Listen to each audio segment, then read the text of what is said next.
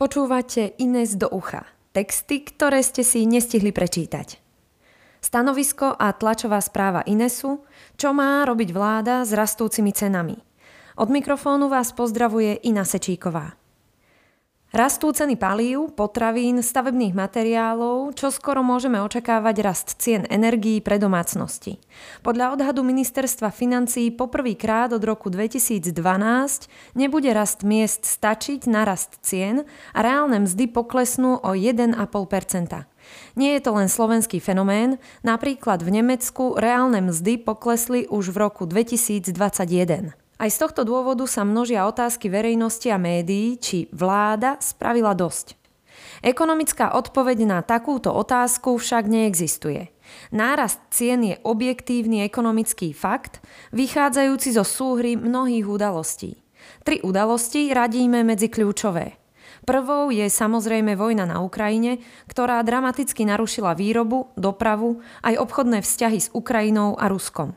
Druhou je pandémia, ktorá v Číne naďalej vyvoláva politickú reakciu v podobe rozsiahlých lockdownov. A tretia udalosť je dlhodobejšieho charakteru, je ňou peňažná expanzia, tzv. tlačenie peňazí za posledných 10 rokov.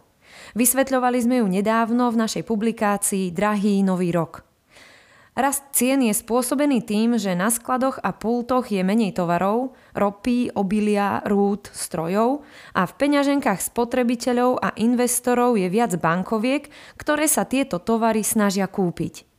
Vyššie uvedené faktory povedú k zníženiu životného štandardu širokých vrstiev obyvateľstva vo svete a žiadna vláda svojimi opatreniami nemôže tento fakt zmeniť.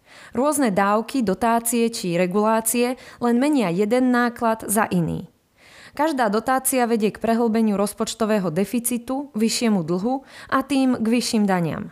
Cenové regulácie vedú k zmene výroby, poklesu investícií a tým k väčším nedostatkom a ultimátne k prídelovému systému. Cenou za proklamované zníženie dopadov rastu cien je poškodenie ekonomiky a ďalšie zníženie životného štandardu. Kým vznik vojnového konfliktu či vírusovej pandémie vlády nedokážu ovplyvniť, zmeniť sa dá len prístup k monetárnej politike, tlačeniu peňazí, ktorá ovplyvňuje práve množstvo bankoviek v peňaženkách.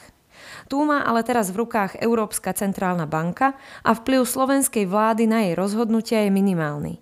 Plošné poskytovanie peňažných dávok pre všetkých by okrem iného ďalej stimulovalo rast cien. Rozumieme, že prudké zhoršenie ekonomickej situácie môže viesť k hlbokým sociálnym dopadom. Ak má vláda záujem vyhnúť sa im, jediným reálnym riešením je cielená pomoc najchudobnejším 10 až 15% obyvateľstva. Preto oceňujeme, že Ministerstvo práce, sociálnych vecí a rodiny aspoň pri šiestich položkách inflačnej pomoci túto pomoc cieli na zraniteľných. Na nešťastie 7. položka, prídavok na dieťa, je plošná a spotrebuje viac ako polovicu celkového finančného objemu inflačnej pomoci. Ďalším vhodným príkladom do budúcna môže byť zvýšenie dávok v hmotnej núdzi, ale hlavne rozšírenie príspevku na bývanie, ktorý by mohol byť poskytovaný aj domácnostiam, ktoré ešte nie sú v hmotnej núdzi. Takýto príjmovo a výdavkovo testovaný príspevok existuje aj v Českej republike, čo tamojšej vláde umožnilo promptne zareagovať na rastúce ceny energií. Stredná vrstva sa však musí pripraviť na to, že akákoľvek pomoc pre ňu by bola len presúvaním eur z jej ľavého vrecka do pravého. Široko koncipované dotácie by stredná vrstva aj tak nakoniec musela zaplatiť vyššími daňami. S 5 miliardovým deficitom a s celkovo rizikovou mierou udržateľnosti má Slovensko jedny z najmenej zdravých verejných financií v Európskej únii. Je to dôsledok plitvania peniazmi v dobrých časoch. Posledných niekoľko rokov sme zažili mnoho desiatok opatrení sociálnych balíčkov, ktorými sa kupovala priazeň voličov miesto odkladania si na horšie časy. Horšie časy sú tu. Neopakujme tie isté chyby plošnými dotáciami, Teraz je potrebná rozpočtová zodpovednosť a maximálna adresnosť sociálnej pomoci.